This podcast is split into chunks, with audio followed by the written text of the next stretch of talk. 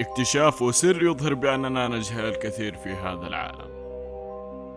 ففي عام 1957 أطلق أول قمر صناعي في التاريخ. وخلال احتفال الناس بهذا الإنجاز وجدوا جسم غريب في الفضاء. الحوادث متباعدة لكنها مرتبطة بشكل غريب. بدأ كل شيء عندما كان العالم نيكولا تسلا يجري تجارب راديو في مختبره بشكل طبيعي. حتى رصد إشارات مشفرة ومجهولة المصدر وقال بحسب خبرته أنها أتت من خارج الأرض. تلك الحادثة كانت في عام 1899 أي قبل حول 120 سنة. نشرت الصحف قصة نيكولا تسلا وأثارت الجدل الواسع ولم يكن هو الوحيد الذي تلقى إشارات من خارج الأرض. فكان هناك بلاغات عديدة عنها في فترة 1930 ميلادي. لكن من أين أتت تلك الإشارات؟ الإجابة راح تصدمك. في الماضي كان هناك صراع تقني علمي بين روسيا وأمريكا اللي هي أيام الاتحاد السوفيتي. وكانت الدولتين تتصارع لصناعة قمر صناعي.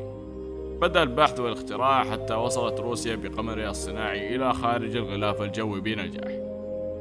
أطلقت روسيا قمرها الصناعي ولحقتها أمريكا وكان لهذا الصراع أحداث غريبة. وعندما كانت الرادارات تراقب الأقمار الصناعية لكل دولة ظهر جسم يدور حول الأرض. إنه شيء غريب وقديم. أطلق عليه Black Knight أو الفارس الأسود. أثيرت الشكوك عن هذا الجسم. فكلا الدولتين تعتقد أنه قمر سري للتجسس. لكنه أعظم من أن يكون كذلك. فذلك الجسم الغريب يدور حول الأرض منذ 13 سنة. لكن من وضع ذلك الجسم؟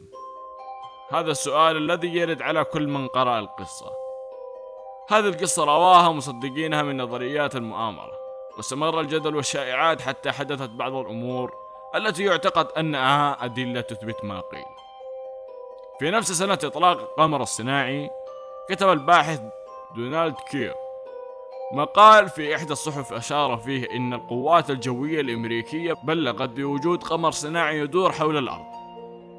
في وقت لم تكن هناك دولة لديها القدرة أو التكنولوجيا لفعلها. وأن الحكومة تبحث عن سر هذا القمر. وبدولة فنزويلا كان أحد العلماء يلتقط صور لقمر روسيا الصناعي. سبوتنيك 2 ولكن حدث شيء غريب ففي تلك الصور ظهر القمر القديم Black Knight الأمر لم يتوقف على هذا وهناك رائد فضاء صرح بأنه خلال رحلته في عام 1963 كان جوردون كوبر في مدار حول الأرض ورأى ضوء أخضر وجسم غريب. طبعا ناسا بعدها وصفته بالهذيان وأن ما كان هناك أي شيء. في النهاية إيش رأيك في قصة اليوم؟ ولا تنسى تكتب في التعليقات إيش رأيك في قصة اليوم؟ هل هي حقيقة أم وحي من خيال؟ كان معكم عبد الله كاملي وداعا